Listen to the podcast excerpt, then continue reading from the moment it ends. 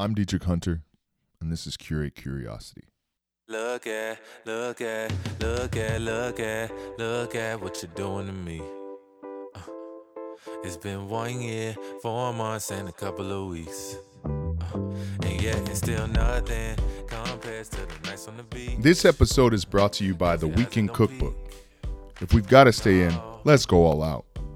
The food and cocktail recipes you need, no matter the weekend plans. From date night to brunch, from pregame to midnight snacks to self care Sundays.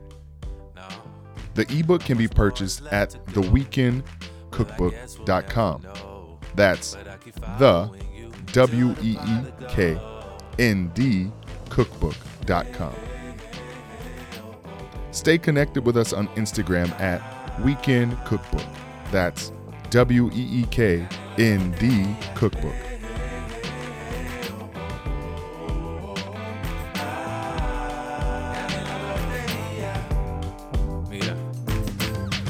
Mira, mira que tenemos aquí. Vamos a traer envidia. Si no Curate Curiosity is a podcast built on the idea that strong community comes from exploring and experiencing life together. What is community?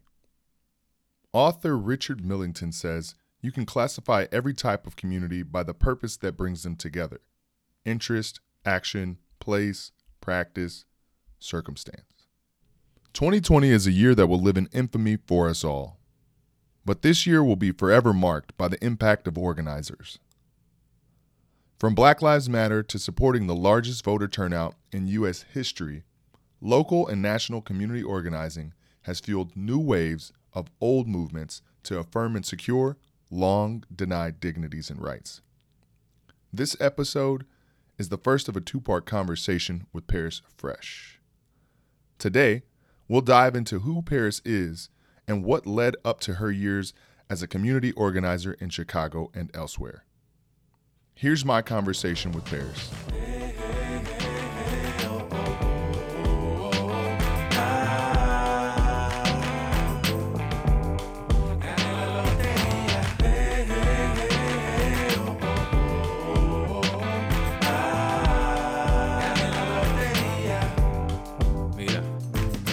My name is Dietrich Hunter. I'm here with Curate Curiosity with Paris Hips. Hey, um, so yeah, the government name is Paris Hips. Sorry. Uh, out in these streets, it's okay. It's okay. Out in these streets, I'm known as Paris Fresh, and that actually was because uh, I had to protect a lot of my identity when I first started organizing.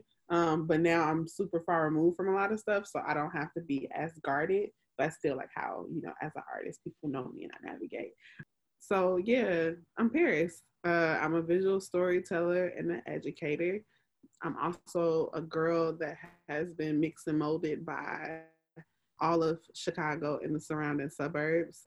And I've organized and I've I've developed a love for history throughout my experiences. So thank you for having me. No, we're really excited. Uh, it's been interesting to see how our stories kind of like weave in and out of each other's, and this would be really cool to kind of dive in. I have a couple opener questions just to kind of let the people again go a little deeper and get to know you a little bit.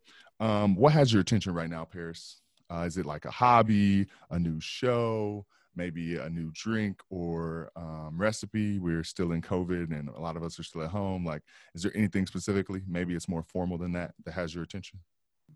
It's a good question because, like, off the top, the main thing that has my attention right now is God um, and my relationship with God, and really trying to like birth a new self from that. You know what I'm saying? Um, and it's just really interesting because through that, I'm finding more of a joy aspect of like my artistry. For a long time, I didn't have a lot of joy as it pertained to my art. I started, you know, feeling different feelings, put myself into a box. Like through this relationship with God, just really finding out like how to have joy again, joy from the things that like I thought were passion or I thought were hobbies or I thought it was just like, you know, oh, I'm just good at this thing. It's like, no, going back to that thing and really finding joy with it. So like painting new stuff, you know what I'm saying? Or coming up with new ideas, but really taking that process with God rather than always taking it by myself. Cause I find that I get really um self-conscious and I lose a lot of confidence or I realize like my confidence in myself is not where I would like for it to be to make some of the stuff that I want to make. But when I go back, when I start with God first, like, okay, look, guide me. I know that you gave me this thing as a skill, but it's so much more than a skill. Like, what do you want me to do with it? And like leaning on that, I'm starting to have a lot of fun. So both. God and arts. Enjoy. Hey, and those don't have to be separate. I love that idea of joy being kind of like intertwined. And obviously, scriptures say like joy in the Lord is like strength. You know what I mean? So seeing how those things kind of arc through and are a part of something that's not, you know, frivolous or temporary is something that's like actually woven into Mm-hmm. the different aspects of who we are. That's really that's really beautiful. Thank you for sharing that. A couple more uh, just kind of opener questions. As far as songs, if you could choose one to three songs that could kind of create the soundtrack for your life or personal history, uh, what would they be and how would they capture your story? Ooh. uh, okay. So I always have to go with Heatwave's, always and forever. You know, always and forever. I love it. Yes. I have I have a guard, you know, and the Lord is breaking it down. But I've had a guard, but I'm at my core, I'm just really, really loving, and I just love all the feels, and so that really sums me up. Also, Nipsey Hussle's um, "Don't Stress." That is my jizam. I love hearing people speak life into themselves. I'm gonna give you those two and then uh, High and Lifted by the Walls group. Like those songs summarize like my lovingness, um, summarize like me always trying to speak life into myself, and, and particularly at this point, knowing that I don't have to have self confidence. Me relying on the confidence that God has supplied me is more than enough. And so sometimes when like I look at myself and I don't like I don't have certain things, or I see a lack or a deficit in some area, it's like nah, speak that thing from the scripture. And like I really get that from Nipsey a lot. Um, and then uh, High and Lifted is just like Jesus a real one. You know what I'm saying? Like he he a real one.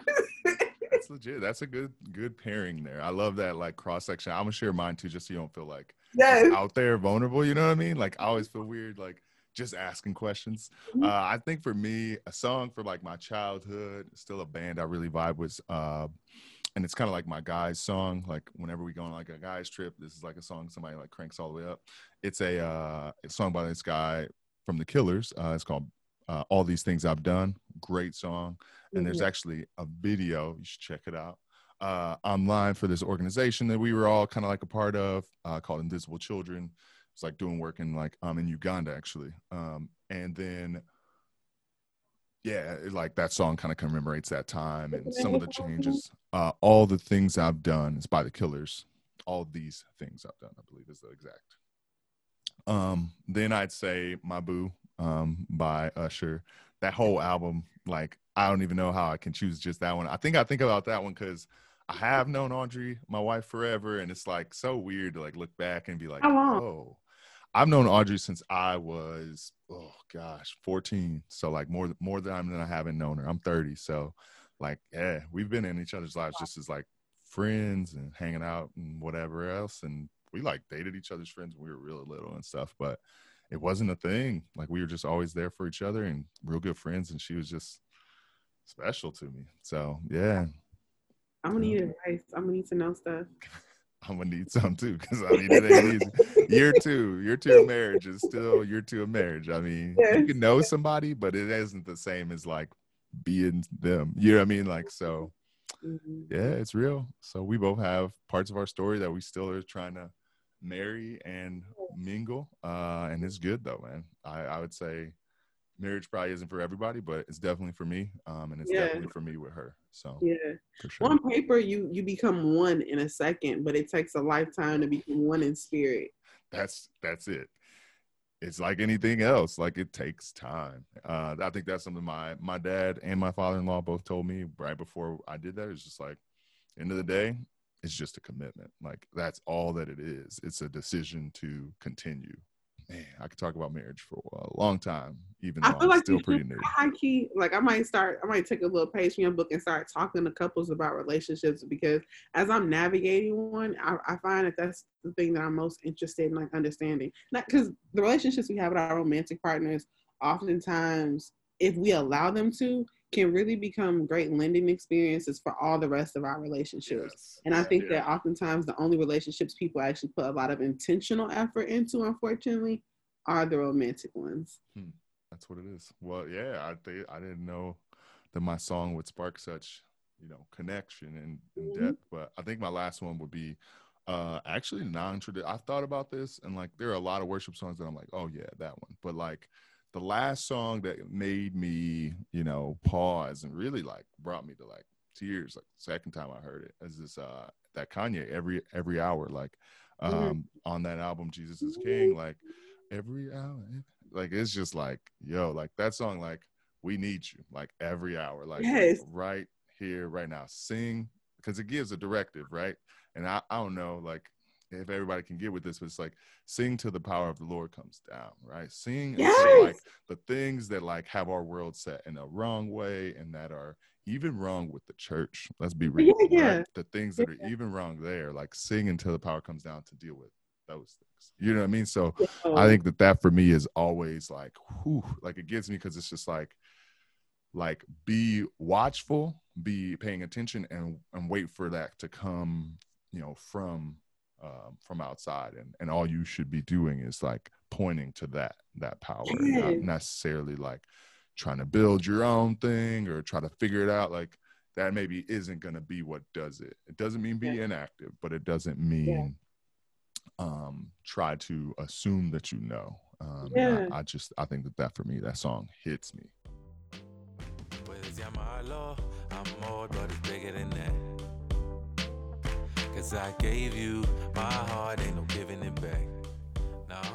You're listening to Loteria by Bardo. You can find more music from Bardo on Spotify, Tidal, Apple Music, and SoundCloud.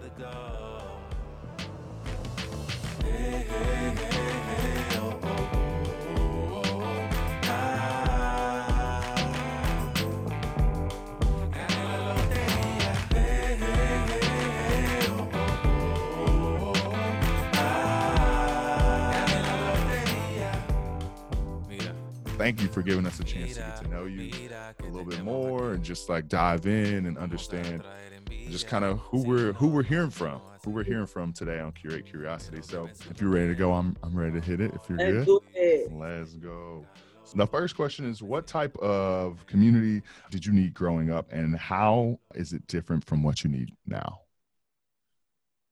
They're not different. And uh, the type of community i needed growing up uh, I was a child who, like, neither one of my parents were actually able to be parent, or they weren't capable at the time of being parents. And so I had a village, bro. I had a village of like grandmamas, of granddaddies, aunties, uncles, and cousins.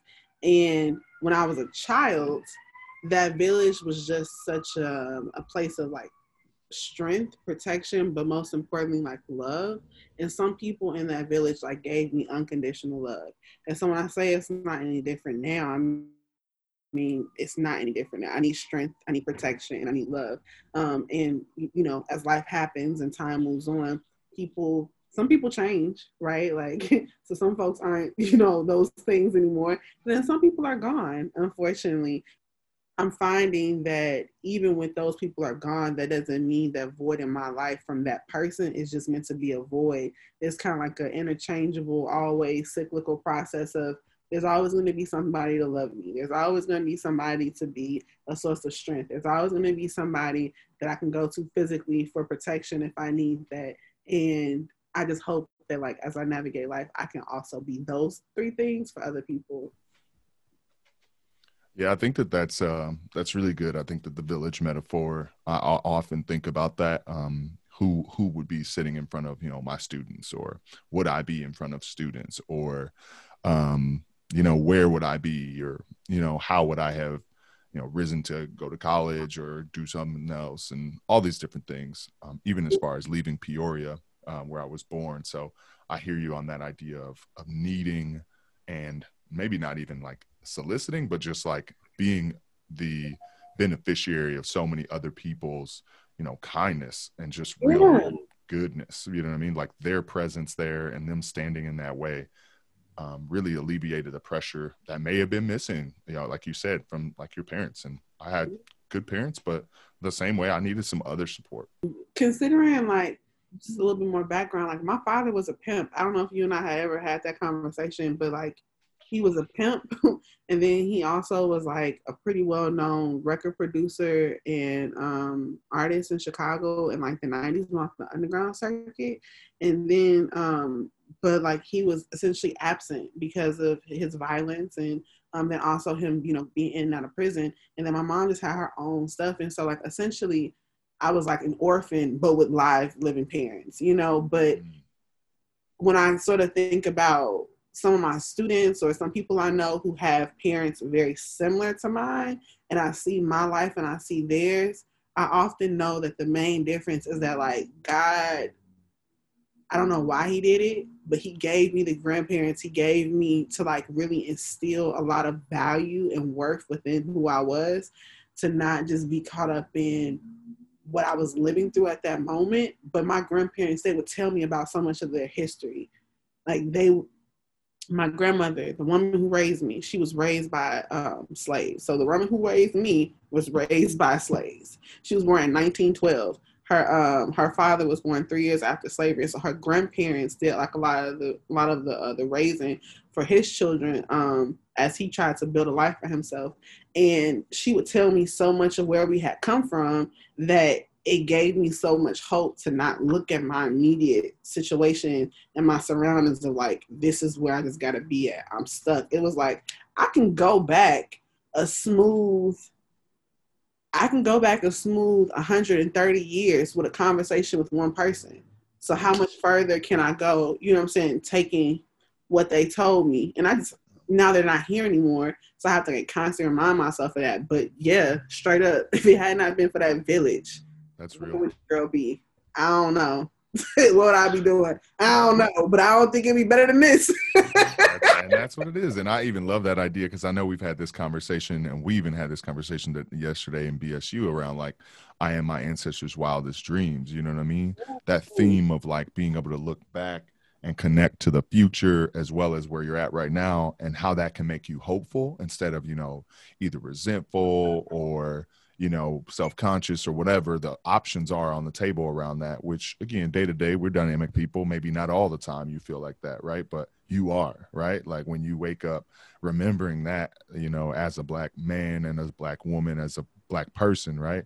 In our world today many of us have the opportunity to to look at our lives and say that and remembering that you know we are our ancestors wildest dreams is a theme that i think can serve as a mantra, uh, as Albert said yesterday. I think that that's just something that we can remember, stand on, and return to.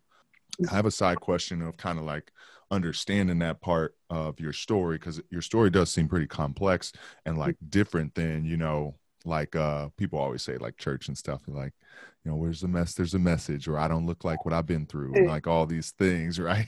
Listen. Yo it's listen, real right? listen. Like this ain't old money this new money you know what i mean? Okay. like yo. So it's one of those things where you gotta look at it and you're like how is this impacting your day-to-day? Because again we're dynamic people and some things we don't even consciously engage with but they are always engaged with us because they're in us. So how mm. would you say how would you say that these experiences or that village or just your life um, in general that what you needed and how you grew up how would you say that impacts your art and how would you say that impacts your education like the education you pursued and the one you give now to students Ooh. Um, so I guess first I'll go for education. My grandmother, Mary Louise Fairley, she at the age of 15 married a white man in Mississippi and came up here and built a whole life, like a whole life. And our family had lots of ties to, you know, running numbers and like liquor and stuff like that. And that was something she experienced in her youth. When I got here in the 90s, my grandmother had lived through so much. And the main thing she wanted everybody to understand it wasn't always necessarily like you know getting property i learned that from watching her life as an example the main thing she wanted us to understand was education like one of the things that she from like that long life in the vastness of all her experiences the one thing she pressed upon me was education. And I didn't get it. I didn't get it. I was like, why? You know what I'm saying? When I was younger, I also I was in gifted programs and all that other stuff, but it wasn't something I really went after because I didn't feel like education was coming after me. It wasn't until my grandmother died when I was 17, I'm like, I'm looking at everybody around me and I just have the wisdom of this woman who is like a light who just left.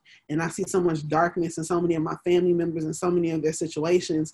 And I'm like, I just got to follow that light. I didn't know, I didn't have any way to pay for it because when I went to college, we was, I was homeless. Like we didn't have anything at all. We had lost our house two weeks before I turned 18. We had nothing, but it was like my grandmama told me to go to college and my grandma told me to get a degree. And to this day, if all of her love and all of her like um her protection and housing and food, if like any of that was taken away, the, I, her telling me to get an education makes up for all of that, if that makes any sense. Like I got so much from who she was as a person, and even in her death, just like listening to her tell me from my entire upbringing and education. When I was listening to her tell me her stories, I didn't understand why. Like, do you not understand? Like, how is how would have education helped you when you were a sharecropper? How would have being uh, how would have being educated helped you when you were a maid? And it was the fact that she didn't have the opportunity to, and it was also the fact that she was realizing how life was navigating, and that in this country, unfortunately, the opportunities in your life are oftentimes connected to your education. Mm-hmm. And she was not a woman who believed that race should hold you back or gender should hold you back and she didn't navigate life that way. The only thing she thought that could hold me back was education. And so it helps me a lot with trying to tell my students. I try to tell them my whole life to be like look i'm not just somebody who's in front of you trying to just you know educate you on this particular topic. I'm somebody who I don't know where I would have been. You know what I'm saying? Like just knowing how I was doing stuff. The girl was out here in a few different ways just because I had to be at some point for survival. And it was just like I tried to tell them I don't want you to be where I was supposed to be. Hmm. So it comes from like a place of me just I guess with me trying to figure out how I'm educating students, always making sure I'm trying to be the adult that I needed but trying to be open with my story to like, look, kid, I'm trying to tell you this isn't just like a regular adult standing in front of you. Because I feel like sometimes students get like a lot of, you know, by humbug and it doesn't do anything for them. It's like, no, listen to me, listen to me, listen to me, listen to me. You know what I'm saying? And then I start telling them about the lives of some of my siblings or some of my cousins. And I'm like, listen to me like like listen to me everybody didn't have access to my grandma the way i had access to my grandma yeah and I see it in so many. So I'm just like, listen, because I don't want you to be a parent and have to go through some of the things that you probably will if you don't, you know, make a turn. But from my artistry, my village is the only reason why I really make art. In terms of me being a visual storyteller, like listening to my grandparents I just used to ask them questions to know more about them because they were just so interested in me. One, they were old as heck. I knew they were hecka old, bro. And it was just like, what are all the things you've done in life? And every time they would tell me a story, it would blow my mind and it was better than the TV show. And it got me to a point where it was like, I just keep, keep I wanted to constantly hear oral stories as a way to know more about them, but then that opened me up to the vastness of the Black experience. I was like, wait, other Black people went through this? Oh snap. And so with them no longer being here, it started off as me trying to tell their story as a way to keep them. But then I started connecting with the fact of like, there was something that happened because I had access to my grandparents and I had access to their history. And wanting to try to find ways that history could be more accessible to my people. And then also, how do we document our current experiences and see them for as amazing as they are? And preserve those for the future moving forward. Um, so like hearing my grandparents knowing they're no longer here, I have like paintings that I made off of things they told me, or I'm able to like have captured a few clips of an audio here and there, or like there's photos that exist in them. And so I was just like, okay, I want to just do this. I want to take pictures of people. Um, particularly, it always starts with my family first everything that I do, it starts with my family first, and then I start doing other stuff. But it comes from a very selfish place of like, I want to archive my family because they matter. Yeah. Even the people who was on drugs, you matter. Even the people who like spent majority of life in prison, you matter. I need to document because it's when you leave this earth, someone should know that you lived. And like that's the way that I go out with the rest of my art. And I just find ways, I guess, like just creatively communicate with people just the importance of our history and preservation of our history and try to teach that to people. Mhm. Art isn't art isn't a one size fit all thing, but sometimes it's positioned that way. And I just like, no, just figure out what you want to say and then try to say it. And so um I like that. it comes from a place of like my oral family histories. One thing that's standing out to me is the modeling uh, that your grandma did for you and how that factors into the way that you model um, the openness with your experience with students and families or who, whoever you end up sharing with right now, all of us, right? You have this thread of someone who is very connected and open and pouring into you. And now you are in that role uh, of, of pouring forward or pouring out. And, and you have chosen to really follow that model in a way of trying to capture a consistent, concise, relevant lesson for the people you're talking to. And i think that that is powerful right? You you can only give what you have and um, it's best to give what you needed right? And i think that that's like so relevant for today especially as we talk about the classroom changing in so many ways um, and really being reimagined um, and also just being uh, black people in america. I think it's very important to be honest about um, relevant experiences that will help um, shape the minds and experiences, right? Because it's not just like, I don't know, it's not just ideas, man. These are real people's lives. Like kids needed the support to be right yesterday. They don't need it to be, you know, I mean, maybes. So like that's really good. That's Yeah. really good. I guess like the main, like my main like point of reference is understanding the humanity in everybody. But with the most marginalized people, we often like combine all of their experiences into footnotes, or we we try to literally summarize people's lives and like centuries worth of history into paragraphs, and we separate them by commas. And I'm like, there are millions and millions of people in between each of those commas. How do we unpack that? Because I have a sincere belief that the more that we see ourselves for the fullness of our experience and not the way that media is constantly being portrayed where everything is just really put off as like entertainment and people then do things to themselves and they develop ideas about themselves based off entertainment. No i want to show you you. Let me just i need to show you you and i hope that in showing you you you love you and that you see you for who you really are. Yeah. and you see where you come from for what it really is. And you see the next person next to you as like who they are in their core. You know what i'm saying? It's like and, and I, it sounds crazy to some but it's like i want to teach that through art. You know what I'm and like connecting history and art to be able to get people to a place where they feel empowered and they mm-hmm. feel proud to be in love with someone else, you know, and not the because again, I feel like a lot of folks focus on romantic love and romantic partnership is not that. Love yourself. Mhm. Can you love your neighbor? Yeah. In a real, can you love the person who live right next door? Mhm. Well, what if we got y'all like talking about y'all stories? What if you painted about your grandma? You know what I'm saying? Like, there's a lot there. Like people could open that up to be so many layers, you know what I mean? And like see even like we've just done here today in the last few minutes, like we have a story that is actually more similar than we thought. You know what I mean? And I think that that doesn't happen when you're focused on being busy, making only making money, or trying to avoid what has happened to you or Yeah. uh, through you or through Yeah. somebody else to you. So I think that that's huge. That was honestly very connected to the second thing, and it's actually connected to a message I listened to earlier today um, about this idea that at the core we are all image bearers right as scripture says right? Like this idea of like in creation the thing that we are not like that many people get from genesis is this idea like oh we're all sinners in the hands of an angry god right? Like this thing. Like bro like if that was it then what are we doing? You know what i mean? Like it's whatever. produced. We and I know not everybody believes all that stuff, but in a real way, um, the main thing that we should get is uh, like the second sentence of the whole Bible is like, let us create in, in our in, in our image, right? Maybe not the second sentence, like in the first chapter. He's like, so that idea is like, yo, like we we are image bearers of something bigger than us, and and like that aspect means we all have this inherent value, right? This inherent embedded value. And before anything else, and after everything we've been through, what are we still?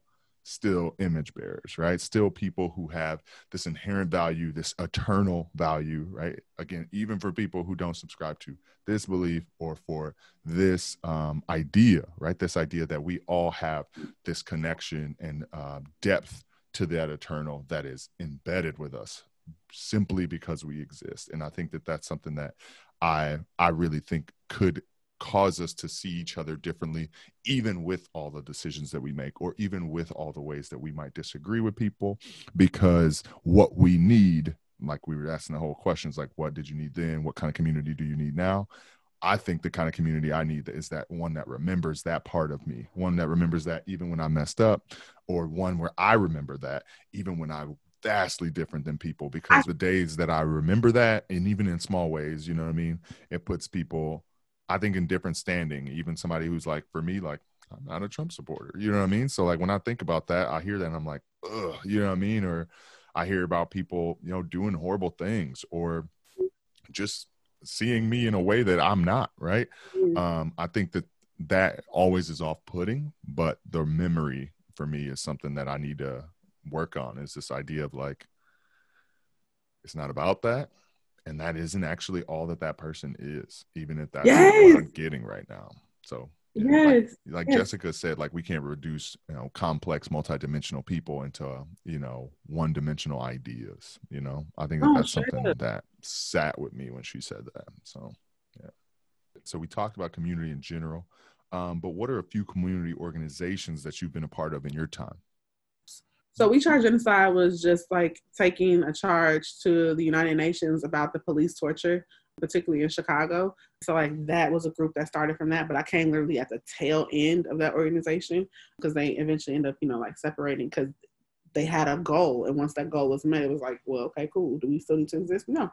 And then uh shy stops which was really trying to educate people on like how chicago at the height of stop and frisk in new york city like our rate was still three times that in Chicago. And I don't think like a lot of folks knew that and understood that really. Yeah, you know, the police are a gang and like their tactics is a whole thing and how it really impacts people like a long term. Then Assata's daughter started, um, was in that, was one of the founding members after or at the same time, joined BYP 100 Chicago chapter uh, and then Let Us Breathe was like, you know, last organization. Um, and that is a really dope. It's hard to explain what Let Us Breathe is. Like they essentially started from like the Ferguson uprisings, uh, just trying to make sure that people had resources down in Ferguson. The police were like setting cars on fire to like to get people out of areas because it's hard to breathe if a car's on fire, right? So you would want that. You're thinking that's going to make people like vacate, um, and so trying to bring down breathing masks, food, and different resources. Started from there, led to a whole thing. I'm still an amazing organization. Um, all of them are. Um, but yeah, those were the orgs I was in. Solid. Could you tell us a little bit more about Assata's Daughters? Yeah, Assata's Daughters uh, is an org that was based in Chicago. Um, really, really moved and centered in the teachings of Assata Shakur. Um, it's interesting that uh, a lot of her autobiography permeates throughout like organizing communities nationally different chants or different poems she has like have been turned into chants. Um you know like uh it is our duty to fight for our freedom. It is our duty to win. We must love and protect each other. We have nothing to lose but our chains. So Assata's daughters was essentially um, an after school organization, like this community org, the where it was trying to provide a safe haven for gender nonconforming and also femme identified young girls, um, providing them mentors who are in the movement, but as well as like really building up a political education within them to understand who they are, the world they live in, and what they can then do in that world, and then like lead to change for it. It was really cool.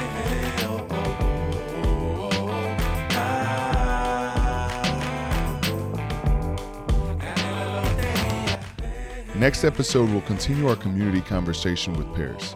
Be sure to catch the second half of our conversation where we dive into her organizing experience.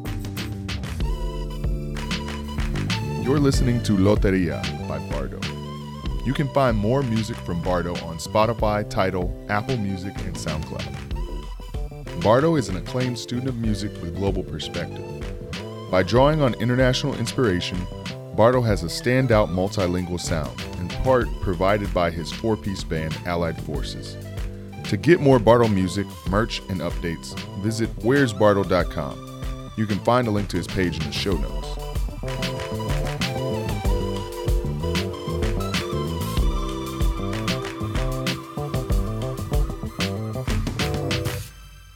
I'm Dietrich Hunter, and this was Curate Curiosity. Thanks for listening.